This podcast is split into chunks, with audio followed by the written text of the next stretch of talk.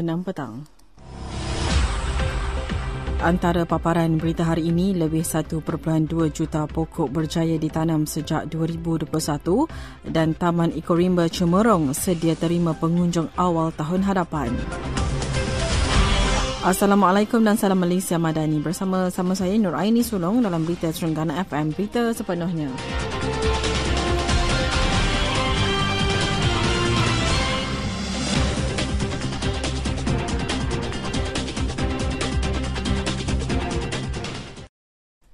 Sultanah Terengganu Sultanah Nur Zahirah bertitah agar UMT terus proaktif melakar kecemerlangan dalam bidang sains Antartika.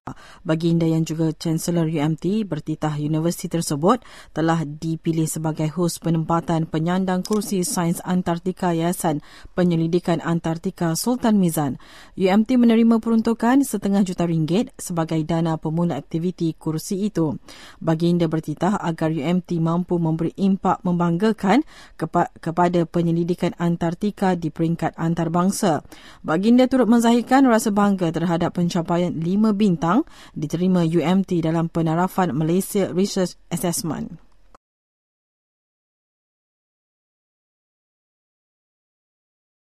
Sementara itu, baginda berkenan menyampaikan anugerah dan sijil kepada graduan dalam Majlis Convocation ke-21 UMT Sidang Pertama 2023. Mereka termasuk 46 ijazah Doktor Falsafah, 150 penerima ijazah sarjana dan 172 penerima ijazah sarjana muda dari Fakulti Pengajian Maritim UMT.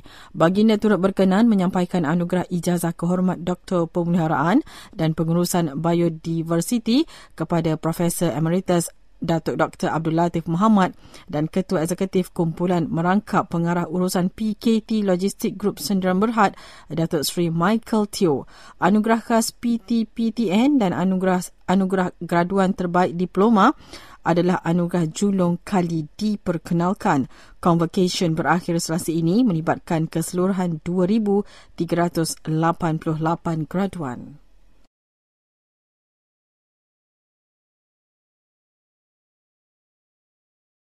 Taman Ekorimba Cemerong Hulu Dungun yang ditutup sejak dua tahun lalu kini sudah sedia menerima semula pengunjung menjelang awal tahun hadapan. Pengarah Perhutanan Negeri Roslan Rani berkata projek menaik taraf denai pendakian dan infrastruktur di Taman Ekorimba tersebut siap sepenuhnya bulan lalu.